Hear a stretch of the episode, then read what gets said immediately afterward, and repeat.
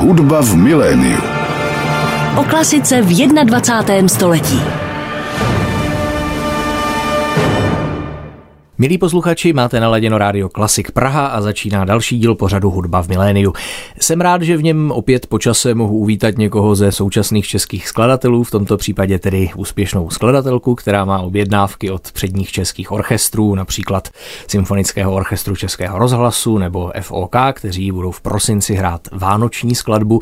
Na letošním ročníku Pražského jara také uvedla skladbu pro slavný vídeňský ansámbl soudobé hudby Klangforum Vín a začátkem září v divadle Ponec mělo premiéru hudebně taneční představení orchestru Berg s její hudbou na motivy inuitské legendy, nazvané Stále stejný příběh. Ve studiu Rádia Klasik Praha vítám Janu Verešovou. Dobrý den.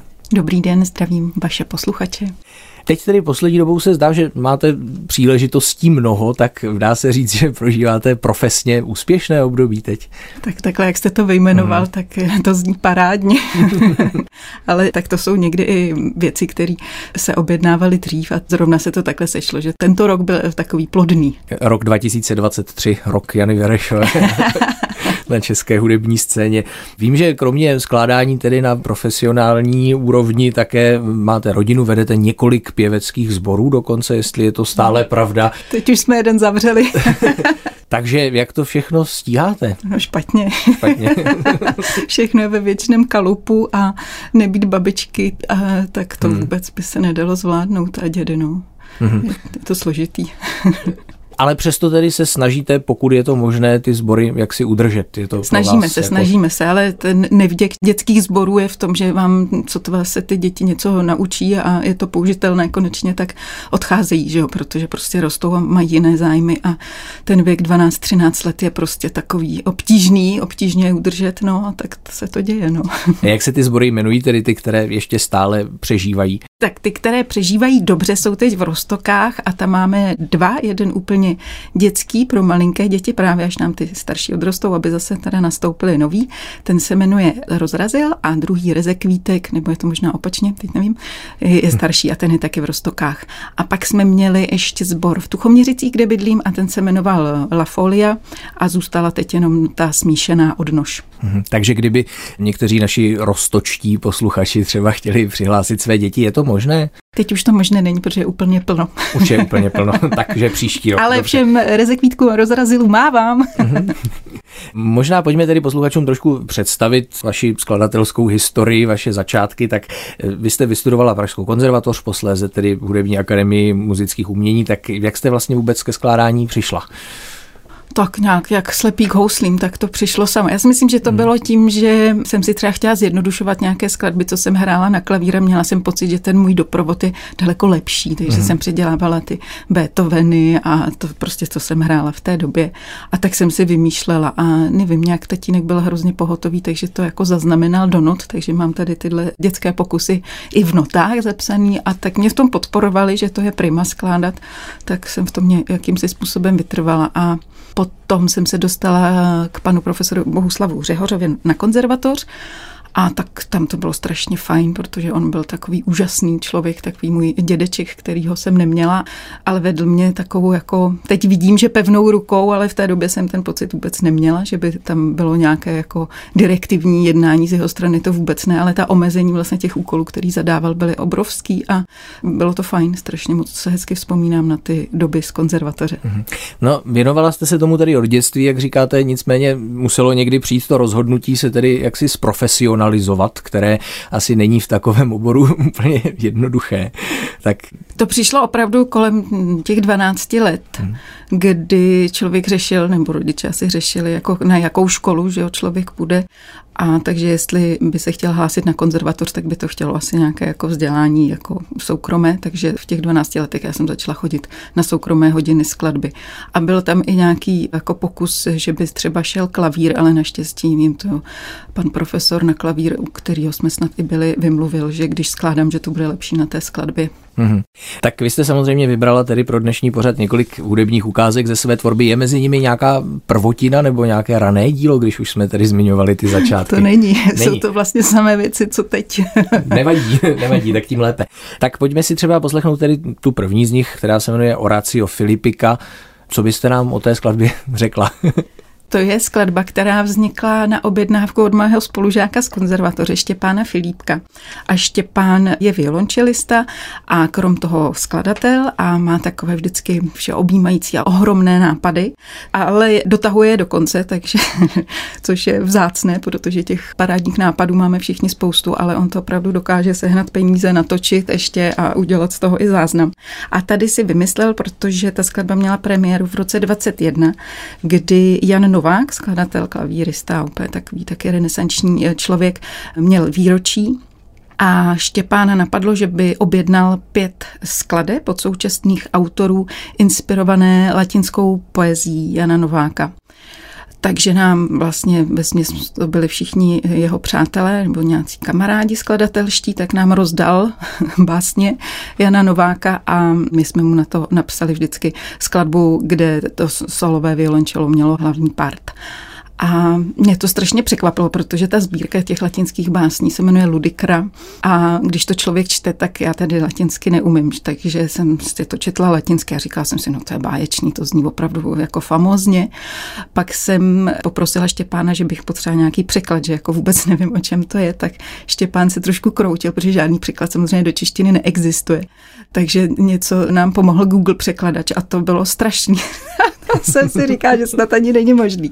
A pak jsme teda obdrželi krásný překlad do češtiny. A ty básně jsou strašně jako legrační. Myslím, že ten Jan Novák musel být tak všude se to jako píše, že je plný jako elánu života a humoru a opravdu to z té poezie je cítit.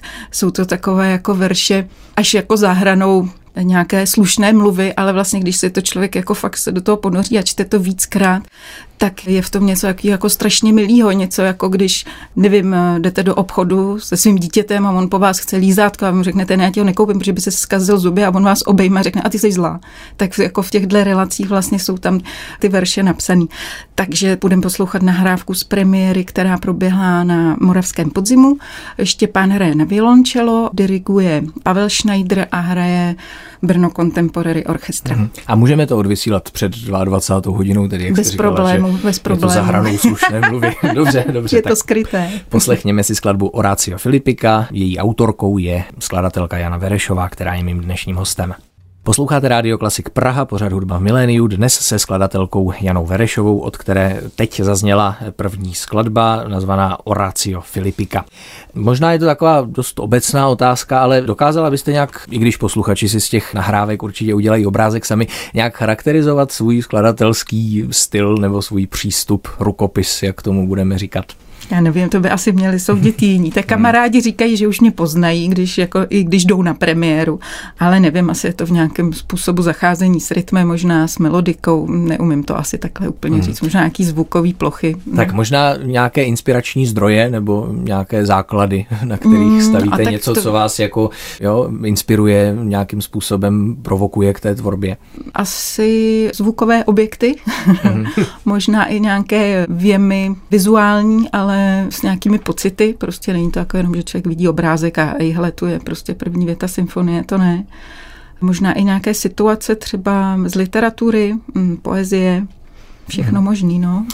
Dostaneme se brzy k tomu představení stále stejný příběh které ještě se bude hrát tedy v listopadu a možná i v příštím roce, přestože tedy premiéru mělo teď v září. Když jsem tam byl na zkoušce se podívat, tak mi ta hudba teda přišla velice pestrá, taková možná i díky tomu, že se v ní využívaly ty recyklované nástroje, tedy i z vašich archivů, i z archivu Bergu. A byly tam místa takové i poměrně melodické, tonální, pamatuju si takový motiv, jednou v dur to končilo, pak v mol, že jo, nebo naopak.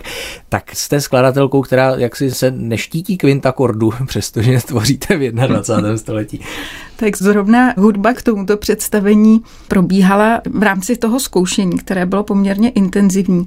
A jelikož to představení je koncipované pro dva tanečníky a tři muzikanty, ale s tím, že ty hranice toho, kde je tanec a kde je hudba, se dost stírají, takže v jedné části vlastně tanečníci hrají a v jiné tam muzikanti zase vytvářejí nějaké pohybové kreace, tak některé z těch prvků přicházely od tanečníků samotných. Třeba například vámi zmíněna libozvučná melodie, tak ta je zrovna, mm-hmm. tu si zrovna vymyslel Radim, tak jsme ji tam zakomponovali, protože jsme si říkali, že se mu vlastně bude dobře zpívat, když si ji sám vymyslel, ale v rámci toho zkoušení nakonec ji vůbec nespívá a úplně se to celé předělalo, nicméně ta melodie tam zůstala. Ale já nemám nic proti durmolové tonalitě. no, pojďme si to možná ověřit tedy první hudební ukázkou z tohoto představení, kterou jste tedy vybrala.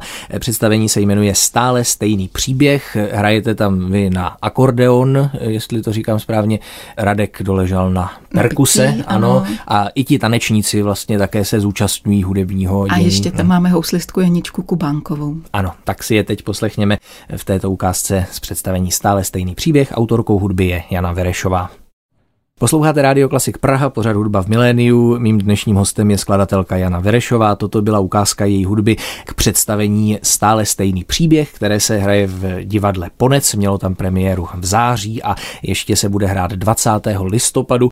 To mě připomíná, daří se vám vaše skladby uvádět vícekrát, protože to je často problém samozřejmě u současných skladatelů, že se udělá ta světová premiéra a pak už se to nikdy nezahraje. Tím to, tím to hasne, no. Bohužel zatím moc ne. Vlastně hrála si víckrát zrovna Orácio Filipika, ta jela až do New Yorku, ale jinak je to prostě bída, no. Kor s těma orchestrálníma kouskama tam je to nějaký nešťastný. No. Já tomu sama moc nerozumím, proč když už to ten orchestr má naskoušený, tak proč se to prostě jako nedá do té abonentní řady. Já myslím, že by to abonentně jako zkousli ale evidentně ty dramaturgie tímto směrem nemíří. Sočer v tomto směru vlastně dělá dobrou věc, protože ty věci nahrává, tak to je strašně dobrý, to je prima ale to je vlastně, jakmile člověk jako nemá toho interpreta, který by si to asi prosadil, Hmm. Tak je to úplně bez šance. No. A abonenti to mají předplacené, takže ti samozřejmě přijdou tak jako tak. Že? Jasně, no, ale asi nějaká obecná obava hmm. z toho, že by se jim to třeba nelíbilo. Takže spíše cílit na konkrétní interprety, kteří to pak zařadí prostě do, do svého tak, repertoáru. No. Hmm. Menší tělesa, Představení stále stejný příběh, ať tedy od toho neodbíháme, je hodně taneční. Zmínili jsme, že tam jsou tedy skvělí tanečníci, kteří i jaksi muzicírují během toho představení. Vím, že vy dlouhá léta učíte na taneční konzervatoři, tak jaký vztah máte k tanci a co tedy tanec pro vás znamená? Já jsem na taneční konzervatoři Duncan Center začala korepetovat už někdy na konzervatoři, když tam měla prostě strašně málo hodin a pak jsem začala hrát ve studiu pro malé děti. A vlastně mě to strašně baví, protože tam si člověk, nechci říct, že si můžu hrát, co chci, jo, ale trošku jo, a jenom vlastně vnímám požadavky toho kantora, Zejména s těmi dětmi, tam se jedná opravdu o nálady nebo o nějaký melodický oblouk, nějaké harmonie, ale může to být fakt hodně barevný. A to mě dělá prostě strašný potěšení. A ještě ve spojitosti vlastně s tou konzervatoří, já už jsem tam opravdu strašně dlouho, tak mě baví pozorovat, jak ty studenti opravdu od toho prvního ročníku až do toho šestého, nebo teď se vlastně setkávám s lidmi, s kterým jsem hrála, když byli studenti, tak spolu teď třeba zrovna na tom stále stejném příběhu spolupracujeme tak mě hrozně těší, že dostávají do vínku na té konzervatoři něco, co mám pocit, že je hodně vzácné a to je, že jenom, když to hloupě řeknu, jako tvrdá a pravidelná práce přináší výsledky a že ty absolventi Duncanu, nejde to říct, že všichni, samozřejmě, že jsou tam lidé, kteří takhle spolehliví nejsou, ale troufám si říct, že třeba 80% těch studentů, kteří se pak věnují tomu tanci, tak jsou velice oblíbení skrze vlastně jejich disciplínu, skrze to, že jsou opravdu, že na ně spolehnutí a že tu práci vždycky jsou schopní odvést na maximum, na 300% možná, že opravdu jsou takový srdcaři a jdou do toho, tak to prostředí tam je opravdu inspirující. Mm-hmm. A vy sama máte k tanci blízko. Myslím teď i to, že v tom představení také účinkujete v choreografiích, tedy Mirky Eliášové, ačkoliv ne úplně tak tanečně jako ti tanečníci. Jo, tak samozřejmě, jo. že si to člověk chtěl vyzkoušet a ono hmm. se na vás i něco nalepí, jenom když tam sedíte a hrajete prostě 20 roku, tak prostě víte, jak máte správně zvednout ruku, minimálně jako technicky, když hmm. to třeba sám tak hezky neumíte. A chodívala jsem tančit k těm různým kamarádkám, že, který vedli ty kurzy. Tak hmm. mám tu zkušenost. Jasně. Představení je tedy na motivy inuitské legendy. Vím, že vy jste už kdysi napsala skladbu také s nějakou eskimáckou tematikou, to byly písně Vrbovýho proutku, jestli Přesně to říkám tak, správně. tak. tak čím to je to náhoda, nebo máte nějak blízko k té ne, kultuře? mně se to strašně no. líbí, ty Inuiti. Strašně mě to oslovuje, já mám vůbec ráda zimu, to asi radši než léto. A ta představa prostě, že někdo takhle v takový nehostinní pustině je schopen žít a vlastně docela dobře a vymyslí spoustu zlepšováků, počínaje iglu a konče, nevím, nožem na led, mě úplně fascinuje. A byť si uvědomuji, že dneska už prostě to tam samozřejmě takhle nefunguje, jak to známe z pohádek, ale ta fascinace moje tam pořád jako přetrvává. A byla jste někdy za polárním kruhem? Ne, ještě ne, to mě čeká. Máte naplánovanou. No a strašně jo? bych se ráda tam podívala. Cestu. Dobrá, tak budeme držet palce. Pojďme si z toho představení poslechnout ještě tu druhou hudební ukázku, když už o něm hovoříme. Bude to tedy hudba Jany Verešové k hudebně tanečnímu představení stále stejný příběh, které se hraje v divadle Ponec. Účinkují v něm hudebníci Radek Doležal, Jana Kubánková, Jana Verešová a tanečníci Jasmína Piktorová a Radim Klásek.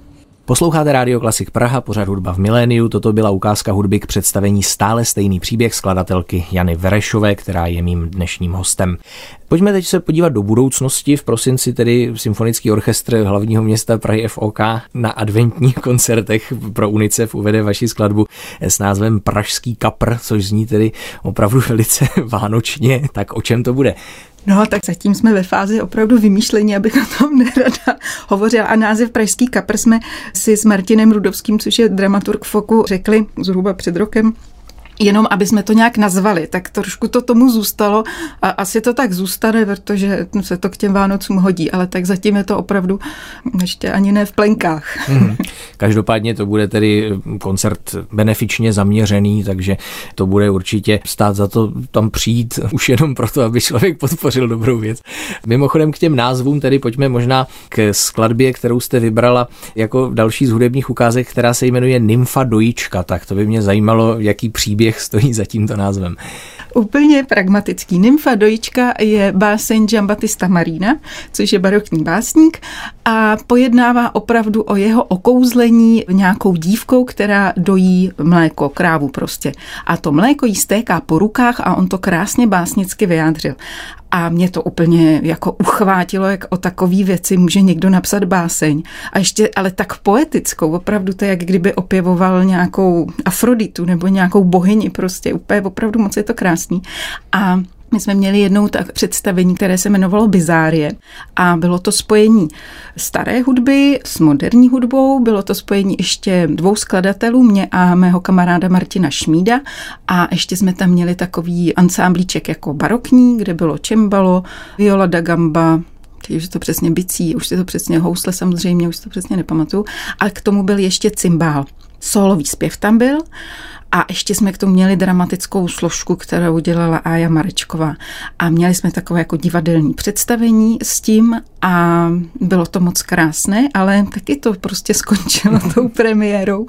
Tak jsme si vždycky říkali, že minimálně tu hudbu, že bychom mohli přetavit, protože to bylo fakt moc hezky vymyšlený. Jednak jsme se inspirovali čistě barokní poezí, vlastně všechny ty hudební věci byly na barokní poezii v češtině, v italštině nebo v angličtině. A mě překvapilo, že ta italština, možná, že to takhle už člověk má jako v uších eh, naposlouchaný, ale že se prostě v dnešní době skládá barokně strašně snadno v té italštině, že ona je prostě tak zpěvná, že to tam ty árie prostě lezou sami. Durmol, ne to tam prostě a je to fakt, je to takové jako snadné a krásné. A pak jsme měli třeba jednu píseň, která naopak byla v krásném anglickém překladu a tam z toho bylo zase takový jako černošský blues a taky to bylo úplně, tak jsem měla pocit, že to je taky jako úplně přirozený. Takže nymfa dojčka je pro soprán a cymbal. A ještě já jsem tam měla takovou představu, že by to mělo být jako celé v mlhách, že to tak jako, že se to tak valí ty harmonie a nad tím se klene ten vokál. Takže jsem si jako vydobila, že potřebuju na to představení takový ten stroj, který dělá kouř. A jenom, že bude prostě jenom na tuhle píseň, že to celé zahalíme do mlhy. To nebyla ne... zpěvačka nadšená asi úplně, že? Nebyla, ale, no. ale pak mě proklínala ještě víc, protože tam na těch lepších strojích, který umí dělat tady ten artificiální kouř, se to dá nějak jako naprogramovat. A někdo to tak šikovně naprogramoval, že nám to tam pouštělo kouř co 10 minut. Takže v intervalech co 10 minut se to vždycky zahalilo celý domlej totální. Tak to se stalo na premiéře. Tak to se nám nestane pouhým poslechem nahrávky této skladby Nymfa Dojička, jejíž autorkou je Jana Verešová, která je mým dnešním hostem v pořadu Hudba v miléniu. Na Klasik Praha posloucháte pořád hudba v miléniu. Mým dnešním hostem je skladatelka Jana Verešová a toto byla její skladba Nymfa Dojíčka. Ještě bychom tedy měli představit interprety, kdo to zpíval. Zpívala Kristýna Farak. Mluvili jsme o zhudebňování poezie, mluvili jsme o zpěvu. Dočetl jsem se, že vy jste byla členkou Pražského katedrálního sboru, že sama tedy máte se zpíváním zkušenosti. Vlastně i to představení stále stejný příběh končí vokálně, dá se říct, i když není to zpěv toho druhu, jak si asi běžně představíme. Tak je vám to blízké ta práce s hlasem, dá se říct, je, že myslím, to je... Myslím si, že to pramení z toho, že jsem se ve sboru pohybovala od pěti let. Začala v dětském sboru Bambíny de Praga a tam jsem zpívala vlastně až do té doby, než jsem šla na konzervatoř a to bylo prostě jiný zpívání, než, než já provozuju teda ve svých sborech, protože tam byly zkoušky třikrát týdně dvě hodiny nebo dvě a tři čtvrtě hodiny dokonce, takže tam prostě ty výsledky potom byly samozřejmě. No a pro Klangforum Vín, což je tedy samozřejmě světoznámý soubor zaměřující se na současnou hudbu, jste napsala skladbu, která letos měla premiéru na Pražském jaru. Já jsem si říkal, že pro takový soubor, který je proslulý právě interpretací té nové hudby, moderní, když člověk píše, musí možná se cítit pod takovým tlakem, aby napsal něco doopravdy originálního. Měla jste to tak? No, jasně, že to tam člověk mm. v tom mhm. mozku jako zasutý má, ale potom si řekne, že oni už přehráli takového množství muziky, že, že na to se prostě asi musí rezignovat, protože to by se v tom člověk úplně zapeklil a nic by asi nevymyslel. Ale je to strašná svoboda pro skladatele, protože víte, že si můžete dovolit úplně cokoliv, jakoukoliv obtížnost, jakýkoliv nesmysl a oni se toho zhostí úplně s takovou grácí a hlavně s takovou jako chutí a nadšením, že to je fakt radost. To bych ordinovala povinně každému skladateli, protože najednou máte pocit, že to je fakt důležitý, to, co děláte. A ještě je hezký pozorovat je při zkouškách, že já si jako nemyslím, určitě se podívali na své party všichni, to určitě, protože i někteří jako psali, když tam byly nějaké nejasnosti, ale Nemyslím si, že by to trénovali nějak extrémně moc. A i vlastně, když to hráli poprvé, tak to byl takový point, kde se většinou u nás končí a tam oni teprve začnou a pak mají ještě další tři, čtyři zkoušky a generálku, takže eh, slyšíte to, že každým tím opakováním, jako oni jsou sehraní a jsou zvyklí a fakt už tam hledají úplně jako nuance, který vás třeba ani nenapadnou, že by jako jste po nich mohl chtít. Takže v tomhle jsou oni strašně příjemní, neuvěřitelní a je to fakt strašně prima. A jak jste tu skladbu pojala teda, nebo jak, jakou koncepci jste zvolila? Tak ta skladba se jmenuje Luna Park a je to hmm. opravdu jako o Luna Parku. I jsem měla to naše výstaviště, akorát, že Pražské jaro tím, jak chce přijít blíž posluchačům, tak dělá takové video malé takové reklamky prostě na to, co objednává, což je hezké. Tak my, když jsme to točili, tak byla velká radost, že se to jmenuje Luna Park, protože jsme šli samozřejmě do Juldy Fuldy něco natočit a bylo naše velké zklamání, že tam vlastně nebylo vůbec nic. Já jsem měla v hlavě jakou tu horskou dráhu, která byla rozebraná asi už před 15 lety, tak tam vůbec nebyla a strašně pršelo, bylo strašně šílený počasí. Takže to se vlastně vůbec nepovedlo a já pak, když jsem si dělala jako research, co jsou vlastně dneska Luna Parky, tak to úplně jinde, že jo? To jsou úplně zábavní parky, které jsou třeba jako Harry Potter svět, nebo uh, nevím, čelisti, nebo úplně fakt takový jako filmový, dokonalý věci. A já jsem měla v hlavě ten rozkřípaný Luna Park s těmi houpačkami, s indiánama a s řetískáčem a s tou střelnicí úplně fakt jako postaru. A i se tak takhle jmenujou dokonce i ty, že jo, ten kolotoč Labutě, který dneska už neexistuje vůbec, prostě už se Labutě už se netočí, točí se spousta jiných věcí, ale Labutě ne. Tak to je Luna Park před těmi prostě, já nevím, 30 lety asi a možná ještě dál No. Takže taková nostalgická inspirace vlastně trošku. Jo, s tím, že jsou tam ale i ty vlastně jako zvuky toho dneška, jako že když se blížíte prostě k nějaký pouti, tak už z dálky slyšíte tu šílenou hudbu, která tam prostě duní všude a na zemi je ta rošlapaná vata cukrová a je to takové jako fakt strašně velký pozlátko, úplně jako faleš, že jo. Mm. tak tyhle všechny pocity tam jako jsou. Hmm. Možná, abychom dnešní pořad zakončili trošku ještě filozoficky a s přesahem. Vím, že když jsem vás zval do tohoto pořadu, tak jste říkala, že je to příležitost udělat něco trochu pro propagaci soudové hudby. Tak by mě zajímalo, co proto můžeme dělat. Co byste navrhovala, co by se dalo udělat, aby jak si tedy současná hudba získávala více posluchačů, aby se dostávala častěji do našich koncertních síní? Já myslím, že to musí jako být osvěta, no, že to opravdu musí jít od té mladší generace, to znamená jako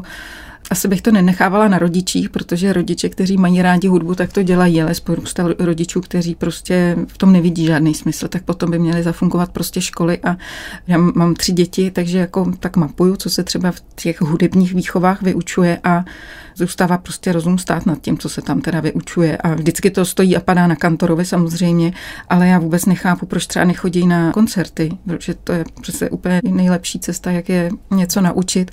A když už jdou na koncerty, tak ty děti jsou daleko přístupnější prostě současné hudbě než jakýkoliv jiný publikum. To jsme si vlastně ověřili i teď na tom stále stejném příběhu, že to, co očekávají dospělí diváci, ty děti vůbec neočekávají, jsou spokojení s tím, co se tam předkládá, nepřemýšlejí v těch relacích, že hm, a tam není příběh, hm, a tam se nehraje na housle, jak se normálně má hrát a to je taneční představení, proč tam nejsou na baletky.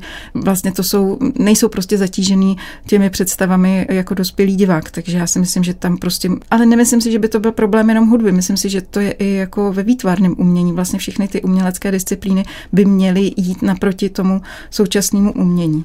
Ale to je teda běh na dlouhou trať. No.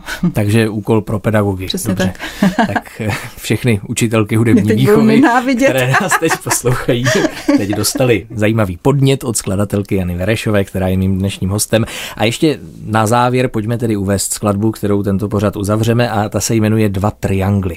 Dva triangly, to je naše nová skladba. Já působím eh, v seskupení, které se jmenuje Fahrzav a hraje tam na flétnu Kristýna Farak, kterou jsme dneska slyšeli zpívat, na klarinety a saxofony Michal Hrubý a Zdenek Závodní a já tam se pokouším hrát na cymbál a je to takové úskupení, které dělá takovou, řekla bych, strukturovanou improvizaci a teď budeme vydávat CD v listopadu při příležitosti, kdy budeme hrát s PMP Ensemble a Benedikt Mauset s Björnem Apelandem, na což srdečně zvu 9.11.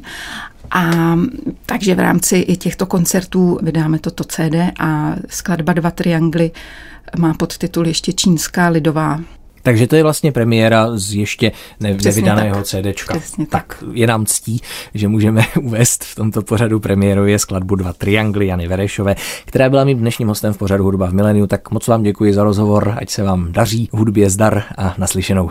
Děkuji mnohokrát za pozvání a přeju krásné zážitky hudební vašim posluchačům. Od mikrofonu se loučí Ondřej Fischer. Hudba v miléniu.